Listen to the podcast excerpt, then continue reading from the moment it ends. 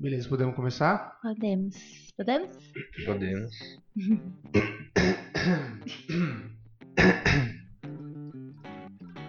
Fala pessoal, estamos aqui mais uma semana para gravar o Arc 2P. Eu sou o Danilo, estamos aqui com o Satoshi, Opa! estamos com a Elis Oi. e estamos com uma convidada, convidada ilustre, a Carol. tá animada, né? E a gente. Elis, por que, que a Carol tá aqui hoje? Qual que é o nosso tema? Tá certo. Hoje a gente vai falar sobre projeto legal. Pausa para. Ninguém vai fazer piada Ninguém sobre esse tempo, piada. esse nome. Então tá bom. É, e aí a gente convidou a Carol, que também é maquinzista, é minha amiga de faculdade, para falar sobre esse tema que eu acho que para a maioria do- dos profissionais assim é óbvio que a gente sabe do que se trata, mas não é um mundo que quase todos convivem assim, né? Então nada melhor do que, alguém que realmente esteja trabalhando diretamente com isso, que é o caso da Carol. Então obrigada. Vocês pelo convite. E se apresenta um pouco, conta o que você faz, só pra gente provar o porquê que a gente convidou a pessoa certa, entendeu? Pra esse tema. Bom, eu trabalho, sou arquiteta de formação, trabalho com obra, construção civil e minha principal clientela é construtor que faz casas com intuito de venda. E essas casas a pessoa precisa de documentação. Então não é algo como uma pessoa que vai construir uma casa direto para ela, que às vezes nem sabe o que precisa, faz a casa, pode até contratar um arquiteto ou não, e faz a casa e muitas vezes acaba nem aprovando. Esse tipo de público, ele precisa da documentação toda certinha para depois fazer uma venda financiada, coisas assim. Então, a gente faz toda a parte de projeto, de obra e também a parte de aprovação. Aí acaba que, como tem muito pouca gente que trabalha com essa parte de aprovação em São Paulo, São Paulo inteira, acaba que a gente vai sendo indicado para isso por outras, outros arquitetos até procuram pra, só para a parte de aprovação, porque é um, algo um pouco mais específico que a maioria das pessoas não tem muita paciência, na verdade. Eu não tenho. A maioria dos arquitetos não tem paciência, porque muda, é um negócio que muda muito, que você tem que ir indo atrás. E só residencial vocês fazem ou todo tipo Eu comercial? faço todo tipo de Tá. aprovação, a maior parte é construção é, menor, então é aprovação em subprefeitura. SEAB, que é construções maiores, construtora, prédios de apartamento, eu faço também, mas é lógico que o número é bem menor pra mim, no caso. Eu, eu, tenho algumas experiências com esse tipo de projeto que não são muito boas, assim. Também. Mas porque eu não conhecia pessoas que faziam só isso. Eu acho importante. Na verdade, assim, eu acho que pr- primeiro tem uma grande falha no nosso ensino, na faculdade, que a gente Não não, só ouve falar assim de longe e passa Olha lá. longe também. E então quando chega no momento que a gente já a gente se forma e está na, na profissão, a gente vê esse, essa defasagem gigante nesse tema que eu acho que talvez por isso que todo mundo tem esse, esse meio, esse receio e ao mesmo tempo tem pouquíssimos profissionais na área que acabam tendo essa paciência para realmente se especializar no assunto. Então, vou, vou falar, tipo, eu, eu sempre considerei como um, um complementar, um projeto complementar nos meus projetos. Então, sempre deixei claro no contrato com os meus clientes que, é, assim como o projeto de hidráulica, de elétrica, de, de ar-condicionado, o projeto de prefeitura ele é um projeto complementar. Não, eu- meu escritório não fazia justamente por não ter essa experiência. Eu sempre deixei claro, falei, cara, como eu não tenho experiência no assunto, é, como não- é, muda toda hora, você vai perder muito mais tempo se eu for fazer. Pode causar problemas grandes, que o problema que a gente vê de- das pessoas não terem experiência e tentarem fazer é essa tentativa. Essa tentativa pode causar muitos problemas para o proprietário, Sim. indeferimentos, multas altíssimas, então não é algo que você consiga tentar. É, não deu Então, certo, tudo bem, Tudo desiste, bem, né? para no meio, porque é um processo. Então, Sim. depois que você declara alguma coisa lá, não tem como voltar atrás. Então, se tem alguma coisa errada, o prejuízo pode ser grande. É, perfeito. E foi mais ou menos isso que aconteceu. Ainda bem que você já fez o spoiler. Mas foi mais ou menos isso que aconteceu. E então, assim, é importante conhecer profissionais. Acho que do mesmo jeito que a gente sempre fala de é, todas as áreas da arquitetura, né? Paisagismo, interiores, cada uma das áreas que é é interessante você ter essa especialização, porque aí você garante que essa pessoa realmente faz aquilo com propriedade, é, em vez daquele profissional que faz de tudo, mas você sabe que pode ter uma falha em cada um deles. Então é importante conhecer esse profissional da, eu acho muito importante dessa área de projeto legal, porque é, com certeza eu vou precisar da sua ajuda mais à frente. Então, eu não sei vocês, vocês já, vocês, eles falou que também já teve. É, caiu no meu colo uma vez no escritório que não faz, escritório que eu trabalhava não, não, não mexia com isso, mas o, o, na época meu, meu chefe quis ser simpático e aceitou fazer, mas nada mais do que o projeto, entregar o projeto legal para o Autódromo de Interlagos. Só isso. E quem? A pessoa fui eu.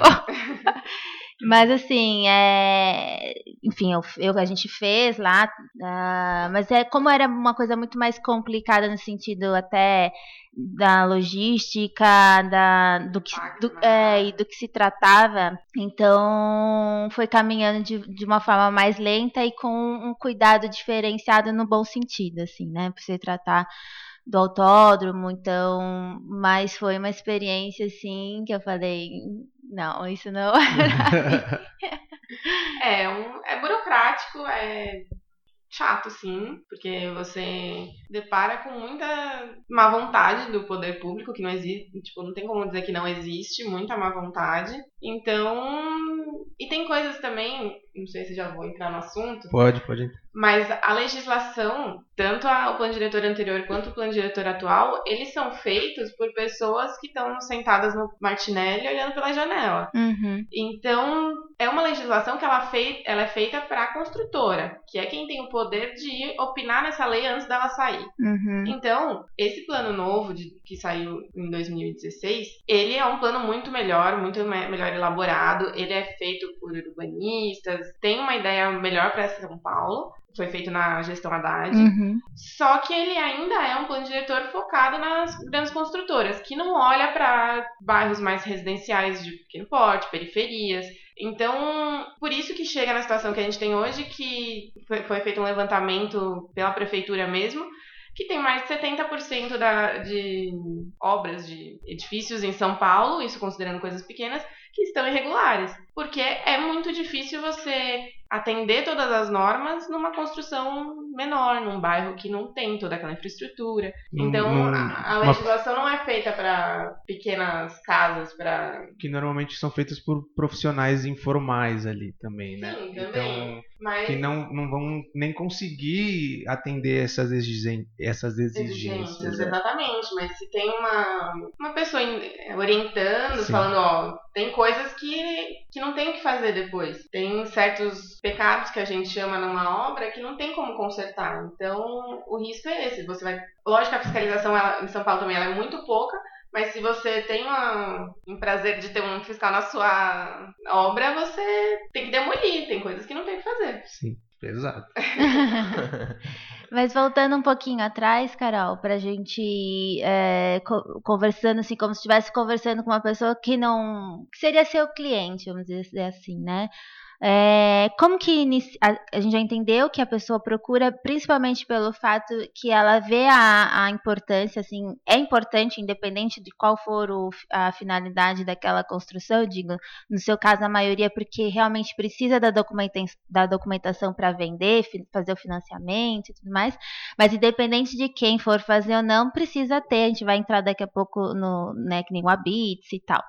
É, mas o que, que, seria exatamente então esse projeto legal, né? O que no caso você o seu escritório faz, mas para as pessoas entenderem o que seria de uma forma mais resumida, assim. Olha, se é que dá para resumir é, uma é coisa dá, dessa. É. Não, dá para dá para resumir. uh, é lógico que o primeiro passo é um projeto. O projeto legal hoje, ele a aprovação, o alvará de licença, tanto de residência unifamiliar quanto os sobrados geminados, que é o, seria o alvará separado, ele é, ele foi feito, saiu uma portaria que ele é planta de massa. Então o que você apresenta para a prefeitura é só o contorno da sua construção.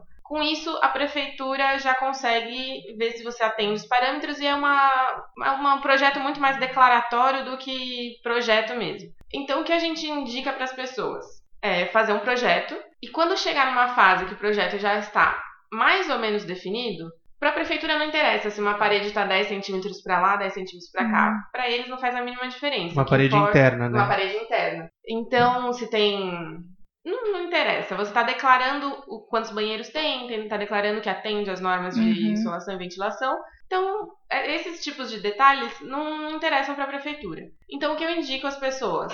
A gente faz um projeto, por exemplo, quando eu faço o projeto da obra mesmo, eu faço o projeto quando a gente chega num desenho que está praticamente definido e só está dependendo de detalhes, eu já dou entrada. Isso para Uhum. ganhar p- tempo, Uhum. porque hoje na lei atual você tem só tem direito a início de obras seis meses depois que você protocola um processo. É absurdo. Nossa, é bastante. É um absurdo. E eles pedem pelo- 30 dias para a primeira resposta, né? Não, É. era na lei anterior era 30 É. dias, aí você tinha direito ao início de obra se a prefeitura não se manifestasse nesses 30 dias. Nesse meio tempo, nessa teve muitas coisas que não sei se vocês querem que eu já conte a história toda agora.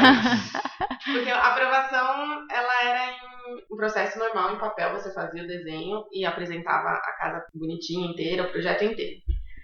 É, lá em, no último ano da gestão do Kassab, não lembro que ano foi, acho que foi 2012, eles tive- teve um grande escândalo do ISS, que era uma máfia que até chegou a tinha falsificação de guias, enfim. Pensando nessa em evitar esse tipo de problema, o Kassab comprou um sistema que ele englobava tanto a aprovação de projeto quanto a- o licenciamento ABITSE, que então se chamava certificado de conclu- conclusão já. Esse sistema que o Kassab comprou, ele foi implantado meio que da noite pro dia. Então saiu uma portaria, na verdade foi um decreto, a partir de amanhã não se protocola mais processos em prazo de atendimento, é só eletrônico. Nesse ponto, os técnicos do lado de cá, a gente, arquitetos, não sabiam como protocolar esse processo.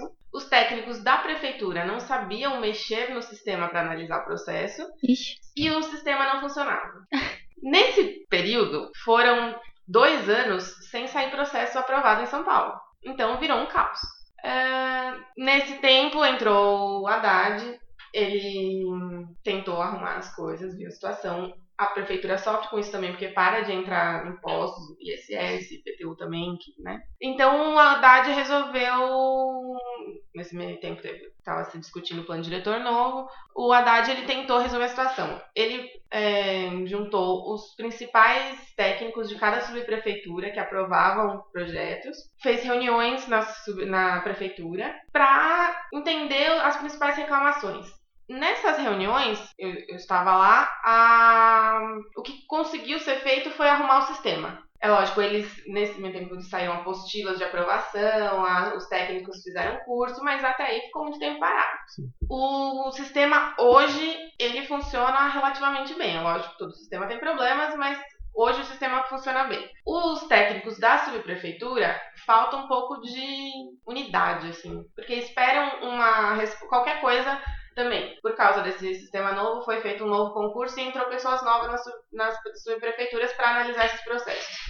E essas pessoas não têm muito respaldo para chegar e falar, não, isso pode. Então, é lei, as- a lei sempre deixa algumas margens. Então, eles ficam esperando respostas da SEAB, que demoram para vir. Nesse tempo, a aprovação parou de um jeito que São Paulo não andava, nesses três anos até resolver isso. Nossa. Então, são três anos que ninguém, como tinha esse 30 dias de direito de início de obras, ninguém parou de protocolar o processo para poder ter um pedido de alvará e esperava um comunique para ver o que fazia. Então, nesse, acumulou absurdos de processo nas, nas caixas das subprefeituras, que até hoje não foi resolvido, Não passaram. sinceramente. E também teve muita gente que esse sistema eletrônico, ele tirou muita gente do mercado, aquele tipo tiozinho que aprovava o projeto desenhando uma prancheta, não, não consegue era- mais. e que já tinha aquela experiência de sempre fazer o mesmo estilo, mesmas coisas, Mesmas mesmas coisas, informações. E não se adaptou ao sistema, não, às vezes nem no CAD mexia.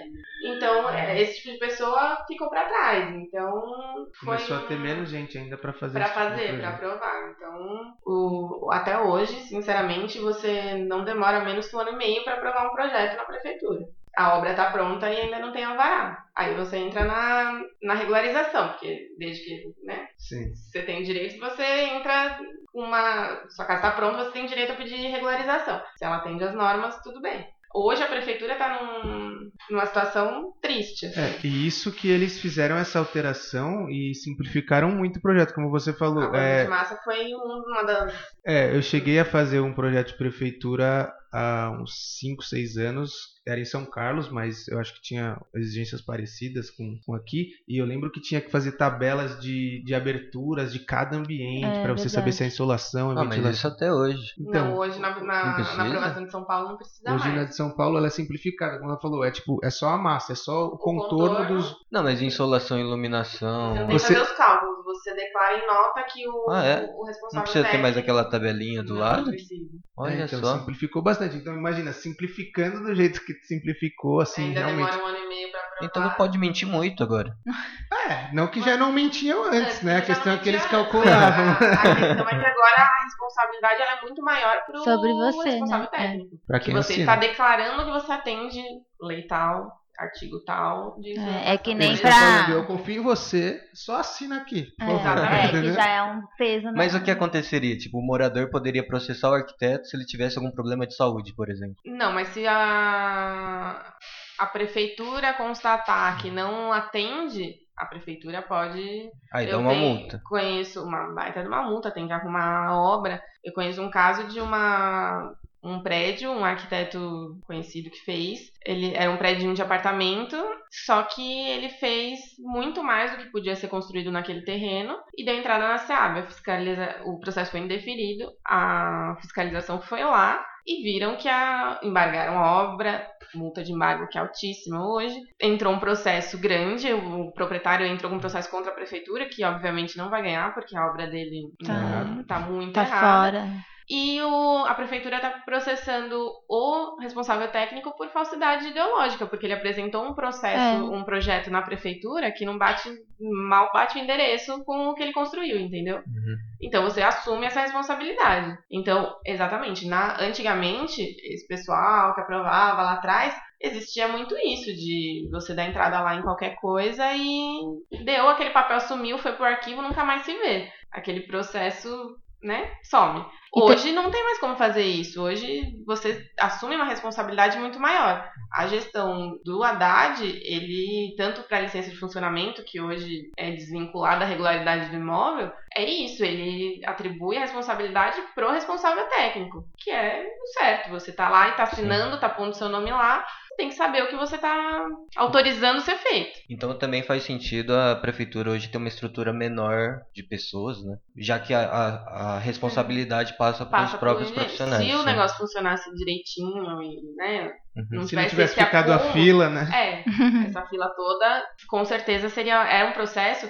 Tanto que a, a- hoje tem um- as residências unifamiliares, quando é uma casa só no lote, não depende Uhum. de desdobro, ela é aprov- não é mais aprovada na subprefeitura, ela é aprovada no INCEL, que é um departamento dentro da SEAB. A promessa, quando foi transferido isso, e, né, foi aprovar uma aprovação em 30 dias. Não existe também. Hoje, uma aprovação de residência unifamiliar também demora coisa de um ano. Mas é por causa desse acúmulo. Se você pegar um processo, uma planta de massa, não tem o porquê demorar tudo isso. É um negócio simples. Atende, não atende, é isso. É, na verdade, mais pra com a ver- inteligência artificial hoje, isso não deveria nem precisar de É. alguém, velho. Você faz a massa por cores, por, por hatches ali, teoricamente, Exatamente. Um, um computador conseguiria É que analisar. ainda o computador chama José, João. É, É, e aí, esse José, esse João, ele é uma, um pessoal desse concurso novo que também não veio lá muito preparado Nem muito afim, né? nem muito afim, mas não muito preparado em relação à cidade em si. Sim. Então eles não consideram que Campo Belo é diferente da Sé, entendeu? Sim. E não dá pra aplicar a lei do.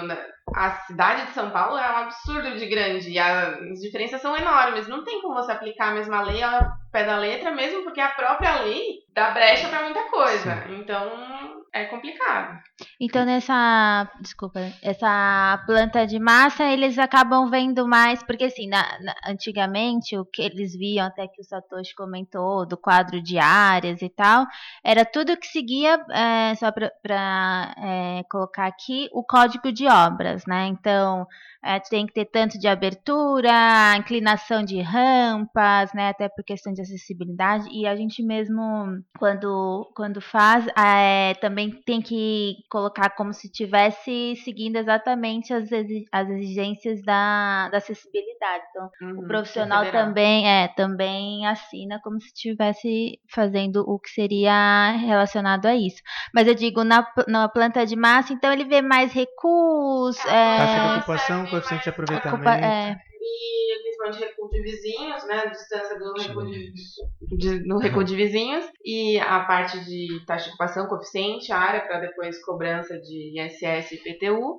E essa parte de acessibilidade, insolação, de todo o código de obras é declaratório. tá. uhum. Então você, nas notas, você declara que atende. É algo, algo meio estranho também, mas hum, você não pode dizer simplesmente atendo o código de obras. Você tem que dizer atende o artigo tal, atende Hum. o artigo tal, atende o artigo tal. Porque se é comercial, são outros artigos que você atende. Então você tem que dizer certinho cada artigo que você está atendendo lá. Então hoje vocês entregam a planta mais uma documentação Não que é na planta, na planta mesmo. uma- Ah, tá. notas, mas é um É. enorme. Ainda, ainda tem uma tabela que é diária, Diária. mas não é relacionada a aberturas, que é o que eu te falei, Uhum. por isso que não tem mais é, isso. no projeto anterior eram duas tabelas, uma de, de insolação e ventilação e a diárias. Hoje é só a diária. É que eu lembro que tinha que pôr ambiente por ambiente. É, tipo, tinha que fazer o cálculo é. da, do tamanho da, janela, janela. para saber quanto de insolação relacionado à área do ambiente. né? Hoje você só declara que Nossa, então você. Não, daqui a pouco você só manda um documento falando, eu, eu declaro que está tudo ok.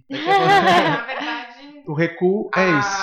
a, a gente tem uma previsão, também acho que seria o final da conversa, mas uma previsão de anistia, que é, a- pelo que a gente teve acesso até agora de lei, de projeto de lei, vai ser declaratório. Até certa área, até 500 metros, vai ser declaratório. Então você vai falar, eu atendo tudo e é isso, minha área E é tal, pode cobrar. E como a fiscalização é muito Falha. eficiente, né? Mas aí os arquitetos começam a ter muito mais medo também de fazer coisa errada. Sim. Eu acho, eu acho, porque certeza, é, assume uma responsabilidade uma- muito maior. é, se Mas acontece alguma No coisa. começo, talvez, porque aí quando perceberem que não tem fiscalização que se se É que a, a fiscalização é uma coisa assim até um pouco que vai além só do fato de um de um fiscal ir, né? Se acontece alguma coisa que a gente ouve muito hoje em dia com essa questão de acidentes, principalmente relacionado que a gente pode falar depois do a- não é o que você não faz lá, mas tem a questão, por exemplo, do, do bombeiro, do alvará de, de Insegurança. É.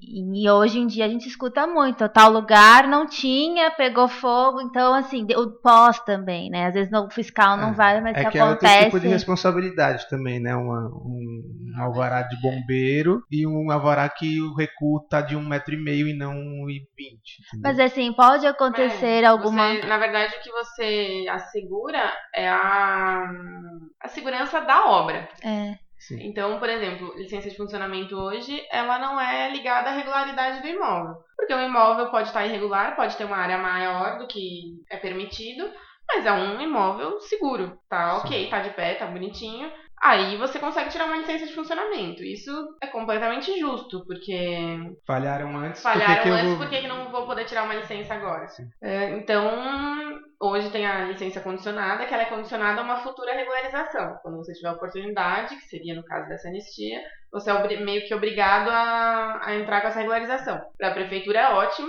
porque Sim. impostos entrando, e a pessoa não deixa de funcionar. E Perfeito. o, a questão de segurança ela é muito maior em licença de funcionamento, porque é na licença de funcionamento que pedem segurança, extintores, não é na Sim. aprovação.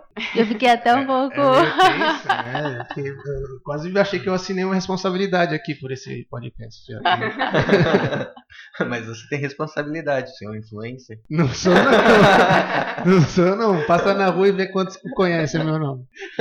Então, e aí hoje o cliente quando chega, né? o- às vezes é- o cliente também é o outro arquiteto. Às vezes tem arquitetos que Tem chegam, também. né? Que usam É, como o terceiro, né? Como projeto Isso, complementar. É, da, da, no caso da obra, então, além da, do, do, projeto em si, né? Esse projeto já mais para um caminhando para um projeto básico, né? É, além disso, ele precisa também de certas documentações do, pro, do, pro, imóvel. Do imóvel é. é. então, na, como eu falei da, dos seis meses lá, então a gente dá entrada no, no projeto de prefeitura com um projeto básico, deixar projeto hidráulico, executivo, elétrica, ar-condicionado, tudo para uhum. ser feito depois, para justamente para ganhar um pouco de tempo nesse início de obras. Então, ou seja, a partir do momento que você deu a entrada na prefeitura, você mandou a documentação para aprovar na prefeitura, você precisa esperar seis meses para poder começar a sua obra. É, Resumindo, por lei isso, é. Tá. Isso é válido para todo tipo de de proje é, tipo reforma, pro, projeto Ampliação. obra nova, é para todos. Todos. Então quem quer reformar tem que esperar seis meses de, depois do projeto definido. É. Um monte de gente aí tá desesperado, porque quer pra ontem. é, é um absurdo. Pensa, trabalha com um construtor que quer fazer casa para vender, ele vai ficar seis meses com o terreno parado? É complicado. Sinceramente, pouquíssimas pessoas obedecem. É que para construtora. Eu tenho é... que deixar claro que a lei é essa. Se tiver algum problema, tá sabendo que a lei é essa. É que para construtora é um pouco mais fácil, eu entendo, porque ele já trabalha com isso, então dá para fazer um planejamento. Se né? programar. É. Agora, para quem. Ah, comprei uma casa, Não. quero reformar, tem que esperar seis meses. Sabe? Pensa só em projeto de arquitetura, o cara quer reformar o apartamento dele, que teoricamente não precisa de aprovação, blá, blá, blá. ele chama você 15 dias antes dele quer começar a obra. É. Né? Imagina para fazer uma. para construir. Pra ontem, né? É, que planejamento é, é, é seis meses. dias para começar e um mês para terminar. Se um cliente me chama um mês antes do que ele quer começar a obra, ou que tipo, ele acabou de comprar um apartamento, já falou: Nossa, esse cara se planeja. Imagina uma, uma construção seis meses para depois que aprovou. Ou seja, você já teve um tempinho de projeto antes disso para você Para você chegar no projeto, né? Mais ou menos aquilo que ele pretende. Então é por isso que eu tento fazer isso, definir um projeto básico e depois entrar na parte de detalhes para ganhar tempo. Então a pessoa tendo esse projeto não precisa ser tão detalhado, mas um projeto do que ele vai fazer realmente é, de, em relação à né, área e tal, a gente dá entrada. Se a pessoa vai fazer uma casa em um terreno, é uma alvará de aprovação e execução de residência unifamiliar. Esse é aprovado em céu na SEAB. Se a pessoa vai fazer alguma coisa que dependa de desdobro, que seriam duas ou mais casas, aí a aprovação é na SEAB. Aí é um alvará de aprovação, execução e desdobro, três alvarás separados, mas vinculados. O sistema já vincula, então a aprovação é, ela é hum. feita junto. Então o processo é esse, definir um projeto e dar entrada nesses alvarás para dar entrada hoje, tanto a parte do técnico, do responsável técnico, que você consegue vincular um autor de projeto e um responsável técnico separados, e você consegue até colocar responsável técnicos é, diferentes por área. Então, tá. qual área cada você um pode pôr mais de um responsável na hora para assinar essa, esse projeto. Um pelo movimento de terra, outro dá para você separar tá. isso. Isso é tudo feito, e tanto do proprietário também, é tudo feito por senha web, que chama. É uma senha que você Sim. abre na prefeitura, ela só serve basicamente para isso. Esse, inclusive, é, tudo é online, só que para você fazer sua senha você tem que ir lá na sua prefeitura. É. é um absurdo. É. Mas sim. Uhum. Mas para gerar nota, fica um parênteses, para gerar nota também funciona. A senha web. É, ela, mas ela é um outro sistema, é a mesma senha, mas é outro sistema. Ah, sim. Ele, ela, essa senha funciona em relação à prefeitura para aprovação é, de projeto, PPI, essas coisas, levantamento de impostos tal, e para nota fiscal também. Agora, nota fiscal, a, hoje a Receita está pedindo certificado digital, né? Então a prefeitura vinculou a senha a esse certificado digital. Agora, a pessoa, o proprietário, não, geralmente não tem certificado, uhum. então é a senha simples. Uhum. É, e, e, a, verdade é isso. Quando você vai entrar com a aprovação, você, o arquiteto, se ele ainda não tem a senha web, ele tem que ir na sua prefeitura para gerar a senha web é. dele. E o proprietário também. Também tem que ter também essa senha web para, na hora que você dá a entrada, os dois darem esse ok o de aceite. que cada um aceite na, na entrada do, é, o, o, responsável técnico ele tem que ter a senha web, obviamente um CAU CREA uhum. e um CCM, que é o registro da, da prefeitura. Então aí você precisa, o proprietário precisa abrir essa senha também para poder aceitar o processo. Esse CCM, né? É do responsável técnico. Mas então é também recente isso, porque até pouco, há pouco tempo não, mas antes dessa é, regularização, desse novo modelo que você explicou pra gente, não tinha. Tinha, ah. O CCM sempre teve. Ah, tá. Sempre então, precisou.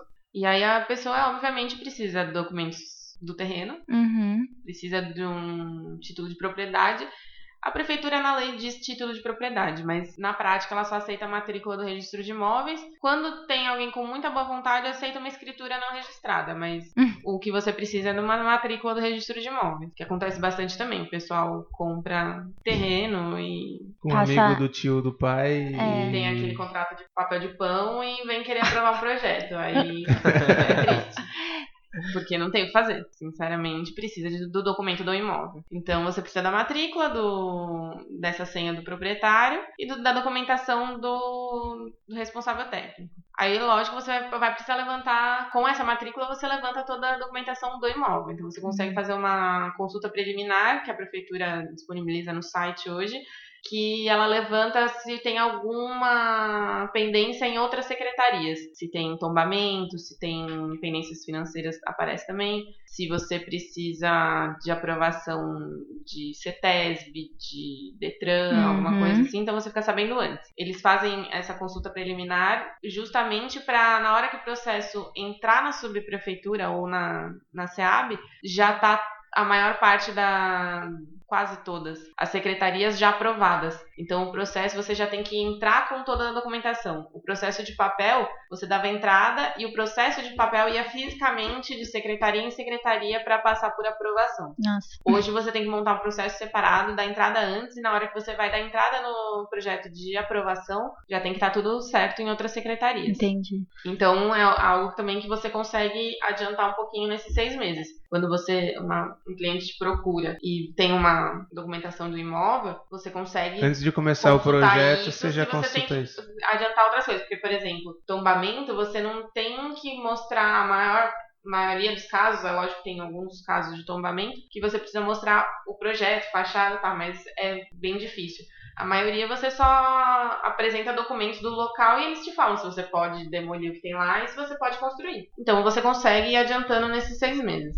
Agora, o que a gente indica realmente para as pessoas, principalmente quem vai fazer casas com que necessitem de desdobro, é procurar um responsável ou a subprefeitura antes de comprar o terreno. Sim. Uhum. Porque com o plano diretor novo, tem zoneamentos que você simplesmente não pode fazer nada. Tem zoneamentos que você precisa fazer uma doação de calçada. Então, é, tem muita gente também que compra terreno imobiliário. E depois vai procurar alguém pra Pra ajudar. ver o que pode fazer e não pode fazer o que ele quer. Então, o ideal realmente é você, na hora que for comprar o seu terreno, ó, gostei desse terreno, o que, que eu consigo fazer lá? Porque deixar pra depois você ficar na mão às vezes, né? E quando os documentos do imóvel, do terreno, enfim, não bate com a planetometria? É difícil não bater, porque hoje a- o levantamento da prefeitura, o levantamento que eles têm disponível no GeoSampa, que Uhum. chama o ma- o mapeamento, ele tá muito atualizado. Se ele não bate, você consegue comprovar com fotos do local e entrar nesse tipo de debate com o técnico da prefeitura. Mas aí teria que fazer uma nova escritura, uma nova. alguma ah, coisa o, assim? você diz a área do terreno? É, o perímetro Também, é. não bate com o levantamento Tem uma atual. margem que a prefeitura aceita de 5%. É, e quando é tipo 20%? Aí você tem que fazer um levantamento e arrumar ma- a, a matrícula do registro de imóveis. Porque senão não aprova na prefeitura, Não, né? É, que eu tô com um processo assim. Um amigo, um amigo de um amigo meu. E Eu vou tô, tipo, há muito tempo e, pelo menos da minha parte, acho que não tem mais o que fazer porque tem que ficar parado, né? Tanto que uma das.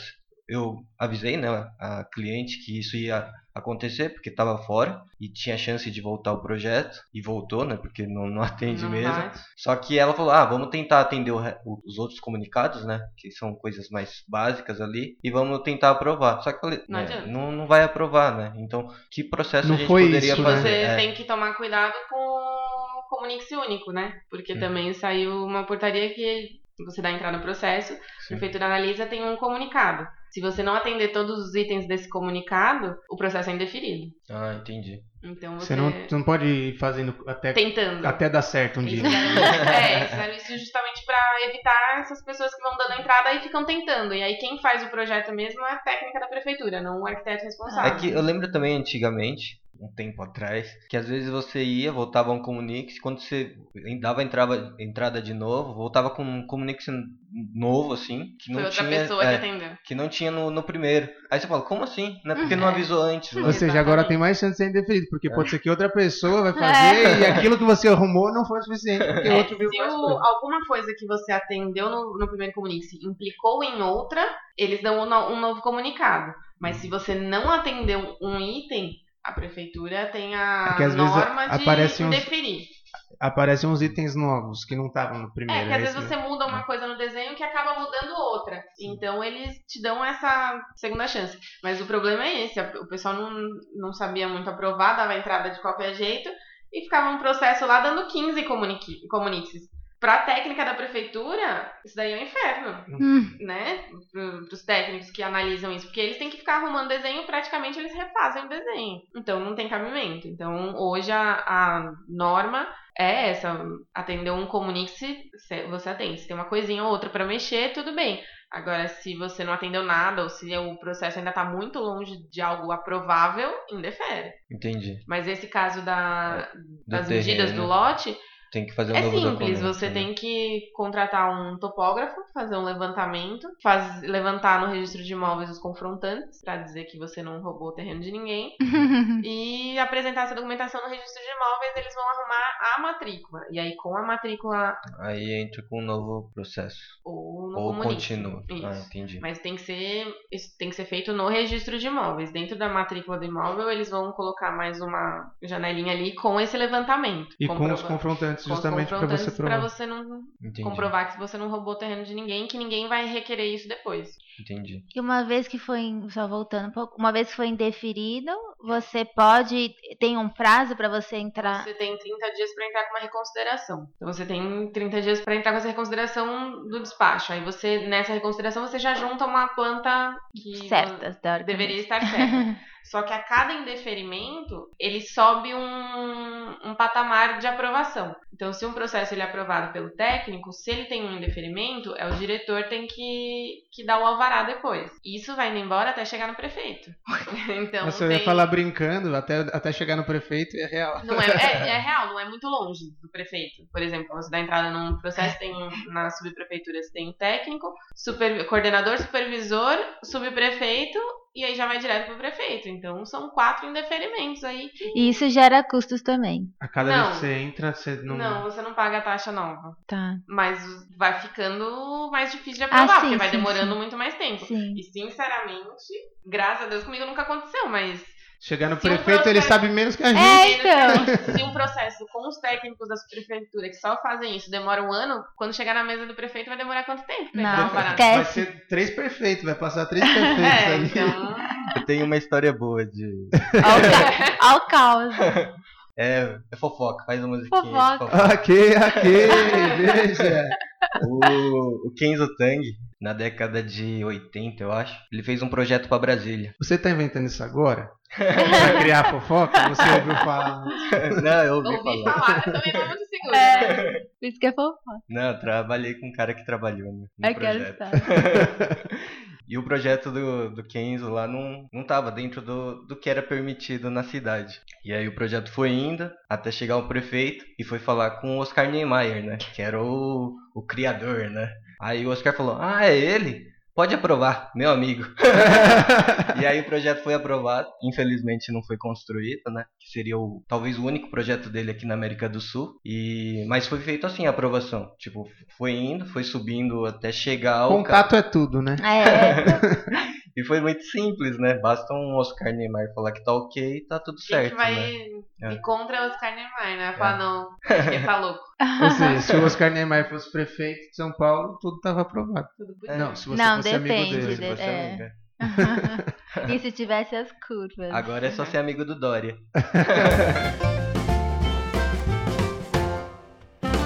Mas, é, bom, então, sem dúvida, planejamento é, É tudo. é tudo no, no caso do, do projeto. Bom, qualquer tipo de projeto, mas essa questão do tempo, né? Colocar no, no papel o cronograma é importantíssimo, porque, enfim, não tem o que fazer. Esse a gente depende, precisa desse, desse, dessas aprovações e, e tem que entrar no ritmo deles, que hoje são no mínimo seis meses. Então, é, tem, na lei tá, tá seis meses. Sinceramente, é muito pouca gente que obedece esses seis meses. Porque é bastante, né? Uhum. E assim, se fosse seis meses e em seis meses você tivesse o alvará na mão, ok, você começaria a construir uma obra com o alvará na mão, mas não. nem Então são seis meses e você ainda corre o risco de, no meio do caminho, a subprefeitura ou o técnico, seja lá quem for, falar: não, você não pode fazer isso. Por isso que é bom você entender das. ou procurar alguém que entenda da, do que, das normas, da, da Uhum, lei, uhum. porque às vezes você está projetando algo que acontece bastante. Você projeta, um arquiteto projetar alguma coisa que não pode, simplesmente não pode ser feito. O que mais eu conserto de problemas, assim, de pessoas que vêm me procurar, outros arquitetos vêm me procurar, tem muita gente que já vem com um projeto que já foi indeferido, Uhum. a obra já tá lá na frente. Só que quando é uma residência só, a maior parte é residências em bairros da City. E os arquitetos simplesmente ignoram a restrição contratual, que é característico da City, é uma escritura vinculada à matrícula do imóvel, que tem várias restrições que independem da legislação. E que você tem que obedecer. Então, acontece muito de arquiteto ir lá, só dar uma olhadinha ali na- no zoneamento, é isso que eu posso fazer, e não olhar essa restrição contratual. Então, quando chega, o processo é indeferido, a obra já está começando e tem muita coisa que não pode ser feita. Aí é Ou seja, você faz também a parte de consultoria para os arquitetos? fácil. Então, arquitetos que estão ouvindo, Hashtag fica a dica. façam essa consultoria antes de projetar. Porque aí é- É. evita retrabalho seu. Vai sair mais barato É. para você, meu amigo. Não, é exatamente. E isso que se toca num ponto que é justamente não querer é, fazer aquilo que não é da sua alçada, por, tanto o profissional mesmo, arquiteto, engenheiro, enfim, quanto principalmente o próprio, acho que não, não chega a ser uma pessoa física sem ser profissional na área que, que tenta fazer, até porque eles não, não, Não pode ser recebem, é, não pode. responsável É. técnico. Mas acontece muito de pessoas hoje contratarem um, um pedreiro X para fazer sua casa e o pedreiro que vai falando, ah, aqui faz isso, aqui faz isso e não tem documento nenhum e tal. E essas pessoas acabam descobrindo, deveriam ter pedido um alvará, deveriam ter uma documentação quando realmente precisam dela. No caso de ter algum problema durante a obra ou uma reclamação de vizinhos, porque Uhum. hoje a fiscalização de São Paulo ela é muito Duvi- pequena, é, né? não, não tem nem condições de fi- fiscalizar todas as obras. Mas se tiver uma denúncia de É. alguém, a fiscalização é obrigada a ir até lá. Se chegar lá e tiver tudo muito errado, ele tem que, uhum. né, autuar, multas e tal. Se acontece algum acidente, alguma coisa na obra, a fiscalização obviamente também vai. Ou lá na frente, quando já tá tudo bonitinho, tudo pronto, e a pessoa quer vender a casa. Uhum.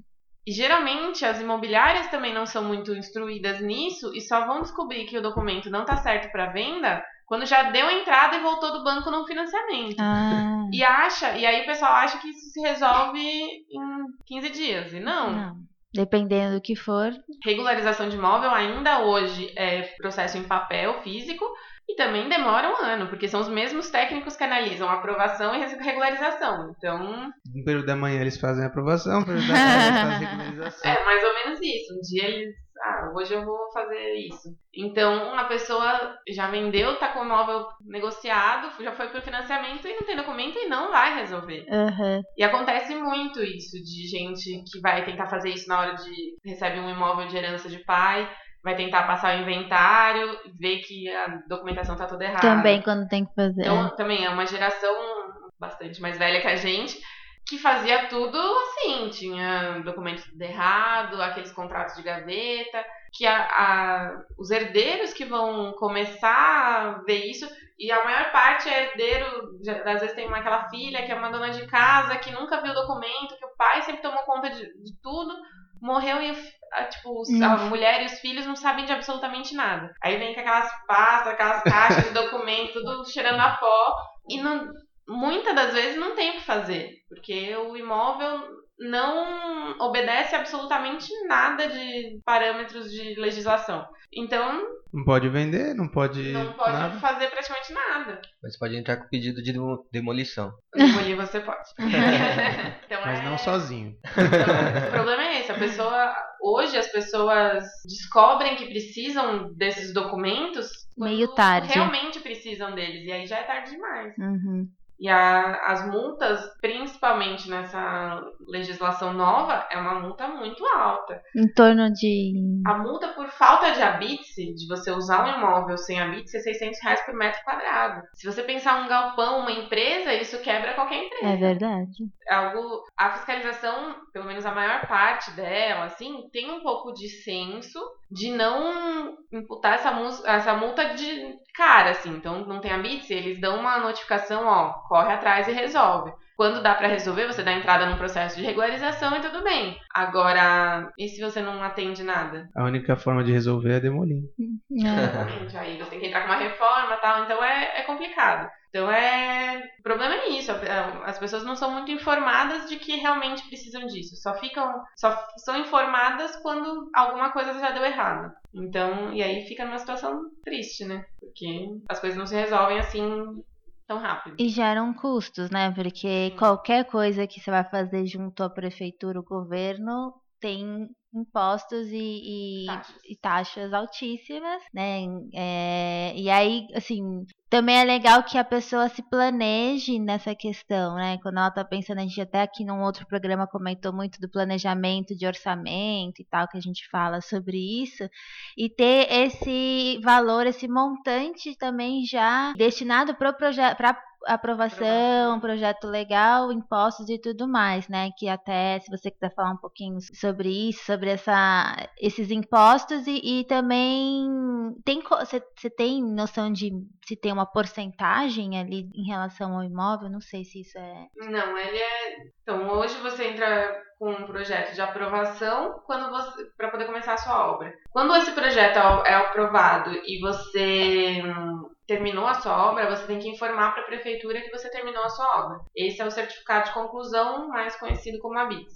Uhum. Para você tirar esse certificado de conclusão em ABITS, você tem que pagar o imposto da prefeitura, que é o imposto sobre serviço, que é o ISS. Tá. ISS. Esse imposto, ele é altinho. Ele depende muito do da região, do parâmetro, do- da classe, do de acabamento, essas coisas. Hum, Então é uma tabela um pouco confusa. A gente consegue fazer, por fazer bastante, a gente faz meio que um, um cálculo por metro quadrado para a pessoa se programar. É algo bem, Uma estimativa. bem aproximado, Legal. mas só para ter uma ideia. uhum. Então a gente faz esse valor por metro quadrado considerando a região que a gente trabalha, que é a maior parte do trabalho, e que o parâmetro da- das construções é basicamente toda a mesma coisa. E aí você, pagando esse imposto, você tira o certificado de conclusão. Aí você tá seguro em relação à prefeitura. Para você averbar essa obra na matrícula no- do registro de imóveis, você precisa pagar o INSS, que é da Receita Uhum. da Receita Federal, que aí você é mais ou menos o mesmo valor, um pouquinho abaixo. Então a gente faz essa conta mais ou menos para pessoa de quanto daria. Ou sempre um pouquinho a menos é o valor da, do INSS. Aí você tira uma CND da Receita e junta toda essa documentação e leva num Mas cartório. essa certidão negativa de débito é da. Tudo falando do imóvel, né? Tudo falando da obra. Da obra, é. E aí se você tem nota, você consegue abater. Tá. Uhum. Isso tudo é uma vez, é no momento de conclusão da da obra. conclusão da obra. É. Aí você pega toda essa documentação do final da obra e registra na, no registro de imóveis, na matrícula, mostrando que você construiu uma casa naquele terreno. Aí você, se você tem demolição, já está incluído, já vai estar tudo nessa documentação. E aí você tem uma matrícula certinho com a obra que você realmente fez lá, com a área certinha também. E aí, mais ou menos, eu sei que isso é que nem perguntar quanto vai custar a obra, né? Mas só Não sei pra. nem como é o projeto, É. como que eu vou saber quanto vai custar? né? Mas hoje é uma média de, de que você lida assim de que valor para pessoa para aqui jogando, só para pessoa Jogando, ter bem uma é pra ter uma noção, ter assim. uma média bem bem jogada. bem jogada, quando é um- uma obra dessas de construtor que tem duas residências no- ou mais no mesmo lote, o valor por metro quadrado é mais ou menos 50 re- reais por metro quadrado. Tá. A OCND é sempre mais ou menos a mesma coisa, um pouquinho a menos. Uhum. É por metro quadrado construído ou por metro. Tá. de área construída.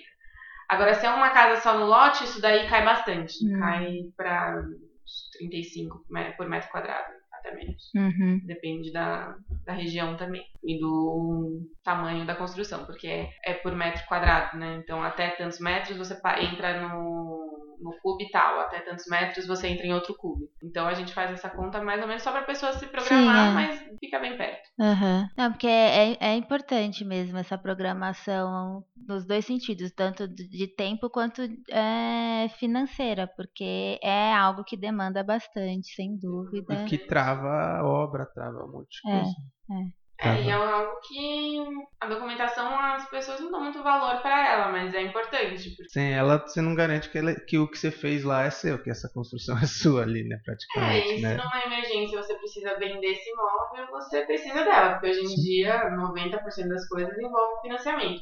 E mesmo quando não envolve financiamento, as, a pessoa que está comprando, lógico, Deveria sempre tem exigir.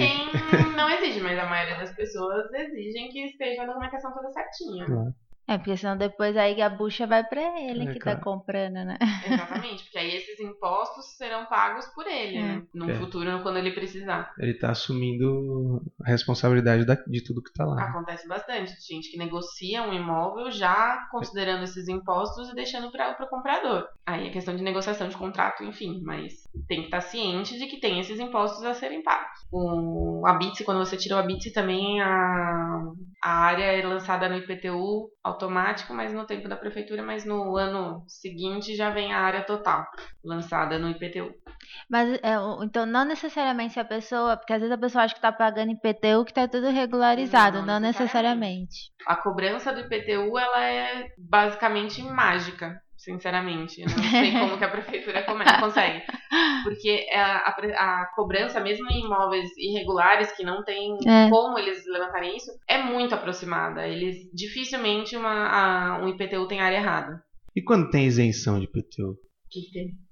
É, não, quando você vai vender o imóvel, essa isenção é do proprietário ou essa É isenção é não, não é do imóvel? tem alguns casos raros de. Raros não, né? Mas algumas instituições, igreja e tal, né? Tem algum tipo de isenção. Tanto na aprovação, esses casos de igreja, escolas tal, tem uma isenção tanto no- na taxa da aprovação quanto no ISS, mas de IPTU, tirando esses casos assim, a- o valor ele é- varia. Se você tem imóvel, você e seu vizinho, o IPTU vai ser diferente. Se você tem um ou vários imóveis, se Tá. você- a sua idade, hoje a- o IPTU ele é bem No- Normalmente particular. os motivos da isenção de, de pessoa física, por exemplo, é por idade, por Pela- primeiro por área do imóvel. imóvel, pela a, imóveis com até 80 metros quadrados, acho que não paga. 70, 80 metros quadrados não paga. Se a pessoa é aposentada, pode entrar com um requerimento. Hum, Aposentada tem um imóvel só. Ela pode entrar com um pedido de isenção de IPTU. O IPTU ele é mais baixo para quem tem um imóvel só e ele é mais caro para quem tem um imóvel vazio, terreno, por exemplo. Se você Hum. tem um Tá. terreno, o IPTU ele é bem caro. Tem gente que até se assusta porque aí vai lá constrói uma casa e o IPTU fica mais barato. É porque terrenos vazios são taxados no IPTU. é pior que tenha um terreno não utilizado, né? Exatamente. E a, a partir do momento que você informa para a prefeitura que você acabou a sua obra, no ano seguinte, com certeza a, a prefeitura cobra. E geralmente a prefeitura cobra retroativo da data que você declarou ter terminado a sua obra. Então, quando você termina, você declara termina tal dia, aí a prefeitura lá na frente cobra um retroativo até aquela data. E muita gente se assusta, mas cobra e tem direito de cobrar até cinco anos. Nossa, cinco anos antes? Sim, se você. Aí é no caso de regularização. Você Ah, tá. entra com uma regularização no imóvel, você tem que declarar quando que você terminou esse imóvel, desde quando que ele tá pronto. Aí a pessoa vai lá, declara desde quando que tá pronto. Normalmente já faz uns 10, 15 e aí só cobra 5 Então, anos mas aí antes. as pessoas declaram 10, 15, porque a partir de 5 anos o ISS é decadente. Então você não paga o ISS. Só que você paga o IPTU desses 5 anos pra trás. No Então, máximo 5 anos. no máximo 5 anos que a prefeitura pode cobrar e ela cobra. Tem gente que assusta, que, porque você faz todo o processo de regularização tal, não pagou imposto, porque é decadente. Só que o IPTU eles vêm E é sempre depois, né? Sempre no ano seguinte do, da aprovação. Quando você está se restabelecendo ali dos custos da obra. Da, é, da documentação, aí volta o IPTU. E aí o pessoal. E o pessoal fala, pô, por isso que não devia ter, ter corrido atrás dessa documentação aí. É, tem muita gente que pensa assim, que não arruma a documentação por causa do IPTU. Pra a área não tá no IPTU, mas. Mas é, tem que ver se vale mas a pena. Não vale a pena é... porque a prefeitura hoje, o lançamento, sinceramente, é todo por aerofoto e satélite e tudo, mas é absurdamente próximo do, do valor do, da área construída real. É muito, é muito difícil a prefeitura errar o, a área do IPTU. Uhum.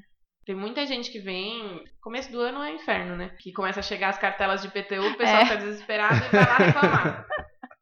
se, se, a gente é igual, é igual a contabilidade, né? Quando é... começa a ter que entrar do, do imposto de renda. É a mesma é, coisa. Então, começo do ano tem sempre lá, pessoal.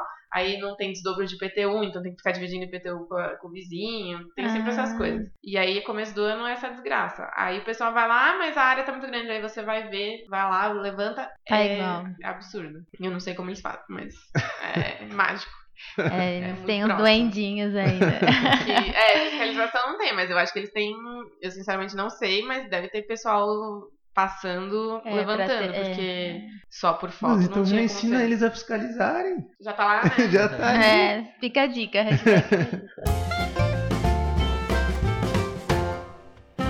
E no caso, assim, então você tá, o escritório também faz a regularização, né? Não só a nem parte. Tudo está perdido. Nem tudo está perdido. E aí, de curiosidade, acho que no caso, quando é a obra que está para iniciar, né, o projeto e ainda não tem a obra, eu acho que pode ser até que tenha menos problemas. Você até deu um, um exemplo, né, de uma região onde a City tem restrições e tal, mas na regularização, o que mais aparece, assim, de, de coisa que vocês falam, nossa, não, tem que. Tem ah, muita coisa que tem que. coisa são aquelas janelinhas na divisa, né? Que o povo acha ah. que só porque o ah. caso do vizinho tá lá embaixo pode abrir uma janela em cima. Hum. E não tem o que fazer com isso. Sinceramente, não. A janela. Tem que fechar. Você pode encostar a sua casa na divisa desde que não tenha janela. Se tiver janela, sua janela tem que estar um metro e meio da divisa do seu lote. Isso é, a, é o principal erro de todo mundo, assim, na hora de construir, no caso, e que depois acarreta não conseguir regularizar. Uhum. E isso é algo que a gente não consegue regularizar nem no caso de uma anistia. Pelo menos nas últimas duas anistias que tiveram, eram. Isso tinha que obedecer. A não ser que você tivesse uma autorização do seu vizinho. Uhum. Ninguém vai dar, né? Ah, eu queria uma janelinha ali do meu vizinho me espiar deixar. Exatamente. Então, isso é uma das coisas que não tem o que fazer, entendeu? Não, nem hoje, nem regularização, nem uma anistia. Não tem como arrumar isso. E se você andar na cidade, tem muito. Tem. É. Aquelas sacadinhas em cima da calçada, aquelas ah. coisas, gente, não é seu terreno, né? Tipo, maneira. Derruba. É, então, aí, É, mas quando chove um... você fica lá embaixo, você, você, você fica feliz. E aí sempre tem aquela, aquele pessoal que vai, ah, mas o, a rua inteira é assim. É, esse papo. tá, tá a rua inteira irregular. Tá que nem a, cobrir o recuo, a, os 5 metros de recuo. Teoricamente, você. Teoricamente não, por lei você tem que deixar 5 metros de recuo na frente descoberto. Sim. Se você andar na rua, num. Que aí bairro... você usa de garagem e depois coloca uma cobertura no Miguel e. Exatamente. e aí tem os mais caras de pau que fazem uma sacadinha e fica uma laje em cima usada na, na sala uhum. ou na, nos quartos.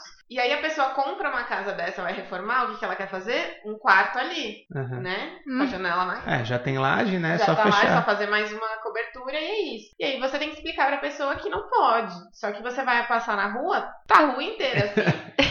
então é, é complicado, mas Aí a gente instrui a pessoa de que tá errado, que a lei não é essa. E aí ele é maldoso posso... e avisa a prefeitura, vai lá ficar ali.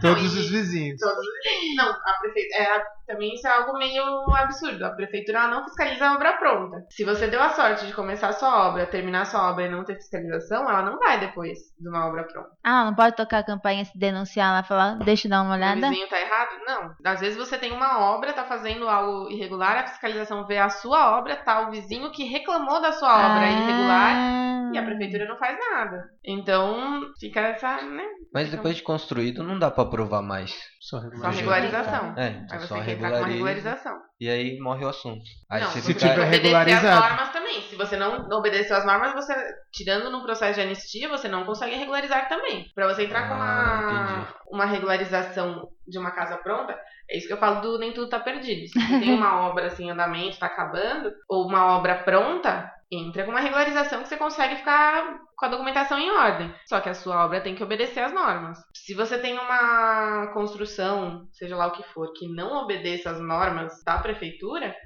mês que vem sai uma anistia. Essa anistia é de 10 em 10 anos no mínimo. Então, agora é a hora. Entendi. Então essa regularização vai ficar. Você não vai conseguir regularizar ele. Você pode Sim. entrar com um pedido, mas vai ficar. Vai ser indeferido. Se não obedece às normas, você não vai ser indeferido. Por isso tem essa lei de anistia de tempos em tempos, que é para regularizar tudo isso. A lei da anistia, ela é principalmente voltada para regularizar área. Se você tem uma área maior do que o seu coeficiente permite. Uhum. Isso é para a prefeitura receber o ISS dessa área mais e receber IPTU dessa área mais também. E Então- como que entra nesse processo de anistia? a anistia é uma- um processo que é o prefeito que autoriza. Hoje a gente tem a informação de que o prefeito mandou um projeto de lei para a Câmara e estão desenvolvendo isso, então a gente tem uma previsão de abril, maio ter essa anistia. Esse processo, por lei, é de 10 em 10 anos, no mínimo, entre uma e outra, tanto que a Marta deu uma dois, em 2003, foi cassada, porque a anterior tinha sido em 94, então foi só Não em tinha dado 10 2004. Então a última anistia que a gente teve foi em 2004. Estamos esperando uma desde 2014 e só vai sair agora. Nossa. Ele é um processo que ele regulariza essas construções que não obedecem a- às normas, a- nem ao plano diretor, nem ao código de obras, na sua grande parte. Então, principalmente o foco é regularizar a área. Você tem uma casa, você construiu uma área muito maior do que permitia, ou um pouco maior do que permitia, você vai conseguir ficar com a documentação em ordem. Mas o processo é o mesmo, por exemplo, de uma aprovação ou não? Não, é bem é, Não, é mais. Ele é muito mais rápido e muito mais barato. É um processo que ele dura. O, a lei da anistia é um processo para dar entrada, você eles dão três meses, um mês de pausa, pelo menos em 2004 foi assim. Foram três meses, um mês de pausa, depois deu mais três, ah, mais dois. Então foram seis meses no total. O processo em si ele é um processo muito mais simplificado. Hoje a gente ainda não sabe como vai ser, porque já é muito Já é simplificado, simplificado, então a gente né? não sabe. E ele é muito mais barato, tanto nas taxas do protocolo do processo, quanto o ISS. Ele Tá. também cai metade do preço, praticamente. A ideia é regularizar a maior parte das obras. Essa licença de, eh, de funcionamento condicionado que foi liberada há uns anos atrás, ela foi condicionada a essa anistia. Por isso que a gente estava esperando com certeza que ia ter, porque ela foi condicionada a essa anistia. É a hora, sinceramente, todo, qualquer imóvel que a pessoa tenha, tenha qualquer coisa irregular é a hora, porque sai muito mais barato e é muito mais rápido. Pelo que a gente teve acesso de informação até agora, vai ser um processo basicamente declaratório. O que foi divulgado é que até 150 metros vai ser uma regularização automática. Não sei até que ponto esse automático vai ser, se é só entrar com pedido e declarando a sua área ou se nem declarando. Em 2004, residências até 80 metros era automático. Então, o que estava no IPTU era regular e pronto. Hoje eu não sei se vai ser assim ou se vai precisar de um responsável declarando essa área. Casas até, é, casas ou imóveis até 500, pode ser comercial também, até 500 metros vai ser declaratório, e maior que isso, que aí já entra em bombeiro e tudo isso, aí tem que apresentar um projeto. Sinceramente, é um processo que vai salvar muita gente que tá aí com esses, mesmo com esses processos de um ano aí parado, Uhum. que esses obedecem, então não tem por que não regularizar, e o pessoal que tem construção a mais. Tá. Não obedece coeficiente e taxa de ocupação. Isso daí é a oportunidade de regularizar tudo, ficar em ordem a um Poder preço ter um muito mais documento. baixo e mesmo não obedecendo as normas. Mas não obedecendo em partes também. Acho É, tem que coisas que não- tem coisas que não dá, não dá. né? É, mas como tem muita coisa que é questão automática, não vai, não se, não vai saber. Tipo, Numa anistia, você, você É por declara. isso que eu não sei se vai ser o, o quão automático vai ser, se vai precisar de um responsável técnico declarando. Mas teoricamente esse automático é tipo, ah, eu declaro que minha casa tem 120 metros quadrados e que tá tudo. E Que tá tudo ok, E que mas tá tudo o, ok. o responsável técnico tá se tiver a volta a janelinha do vizinho ali. pro técnico. Você tá assumindo que tá obedecendo. A gente ainda não tem a lei para saber o que vai. Por exemplo, hoje um grande problema da, da regularização dos imóveis é a acessibilidade. A acessibilidade é uma lei federal. Eu, sinceramente, não sei como que vai ser feito isso. Sim. Porque se você pegar um, um terreno de 10 por 30 e o pessoal constrói um salão embaixo, salinha de dentista em cima, não tem acessibilidade. E é inviável colocar um elevador nesse tipo de imóvel. E aí, vai continuar irregular? Então, isso que a gente ainda não sabe como vai ser. E só com a lei na mão que vai dar para saber. Valores também, só com a lei na mão que dá para saber o valor Tá. de- desse, desse processo. Mas é um processo que, se você não depende de nenhuma outra secretaria, qualquer uma que seja, tombamento, CETESB e tal, que a maior parte dos casos é um processo muito rápido. Pelo menos na anistia de 2004, os processos, a maioria saía em menos de 30 dias. O que ficou enrolado, que tem enrolado até hoje, eu mesmo tenho uns 10 dessa época, são processos que dependem de trânsito, depende de CETESB, tombamento, essas coisas que aí o negócio enrola. Sim. Agora, casa, principalmente, é muito rápido, É, o- se- sempre que envolve CETESB, principalmente, é bem mais bem mais demorado. demorado e complexo a história. CETESB é aquele departamento que nem quem faz prefeitura quer pegar. Então, sei lá, você precisa construir uma casa em algum bairro tombado. Pacaembu tem uma parte tombada, City, Lapa, algumas das cities são tombadas. Ok, a gente resolve. Tombamento ele é um pouquinho demorado, você tem que mostrar muita coisa. Às vezes, se é perto de um bem tombado, você tem que ficar mostrando Mais muita coisa. informação. Agora, a CETESB, o negócio vai lá, fica no limbo e é isso. Vai e fica. E é triste. É, e aí você pensa, ah, porque eles são. Não, são, são rigorosos, mas, mas aí o problema é justamente que fica essa coisa tão é, demorada e tudo mais que acaba prejudicando mais ainda o que eles estão tentando. É, Simplificar. simpli- é, Com certeza. E o problema disso é assim, o projeto simplificado que foi a gestão da Haddad que colocou, a ideia é maravilhosa. Você tem um processo totalmente declaratório, que a responsabilidade técnica é do, do engenheiro ou do arquiteto. E online, né? Usando tudo tecnologia. online, e, e a. E é isso que você falou, até um computador conseguiria ler aquilo, porque você preenche um formulário e manda uma planta, que nem precisaria da planta para falar a verdade. A promessa foi que com esse projeto simplificado, os processos fossem aprovados em 30 dias. Mas é Pouquinho a mais. Mas é isso, o pessoal. vezes, É né? tanta coisa acumulada que demora muito. Aí, se esse processo tem que, por exemplo, melhoramento viário, quando uma, uma avenida tem uma faixa que você não pode construir porque no futuro talvez a prefeitura Hum. A avenida. Ahn, você pode usar aquilo lá, é sua propriedade, mas você não pode construir nada lá em cima. Isso é analisado por PROGE, é um departamento que fica ali do lado da Galeria do Rock Hum, na Galeria Olindo que eles que analisam isso. Se você vai lá, é assim, somando cada salinha dá uns mil anos de idade, entendeu? É só aqueles. São só duas pessoas. É, por aí. Então é só um pessoal muito velho de prefeitura que tá faltando meses pra se aposentar e que não vai pegar pra aprender a mexer no computador agora, que não vai tentar mexer nesse sistema novo há um mês de se se aposentar, sabe? Então é isso, os processos ficam lá e ficam. Tem- teve uma defasagem muito grande entre os concursos da prefeitura. Pessoas concursadas realmente da prefeitura foi 70 e alguma coisa e o outro foi 2014. Então olha a diferença Nossa, de é geração. muita. É muito, E provavelmente muita gente que entrou em 14 já quis sair porque não aguentava. Tem É. muita gente que pediu É, exoneração e porque- tem muita gente Eu que conheço, já entrou né? com, com a vontade daquela, né, De fazer, servidor é, público é. de, De esperar se aposentar. Já pegar os do É. primeiro ano, já pega, não, daqui a pouco eu me aposento. 30 Não vou anos. pegar esse projeto Tem- agora. É triste, mas tem bastante. E entrou muito. Eu não sei também, o processo, esse processo seletivo, a gente brinca assim, porque no mesmo ano teve um caso que, num prédio que caiu, que quem foi responsabilizada da- do acidente total foi uma arquiteta que tirou um pilar de um, um dos apartamentos. Não sei se vocês lembram. No Rio. Foi, a- é, foi no Rio. E foi um, né? Que queriam passar pro síndico essa responsabilidade, por isso responsabilidade. começaram a cobrar RRT depois. Exatamente, foi nessa- exatamente nessa época que teve esse concurso. E tava tendo uma reforma no, no térreo também dessa, desse prédio. E aí, a técnica da prefeitura não aprovou essa reforma, do, indeferiu a reforma do térreo. Então, essa técnica que indeferiu essa reforma, ela foi idolatrada.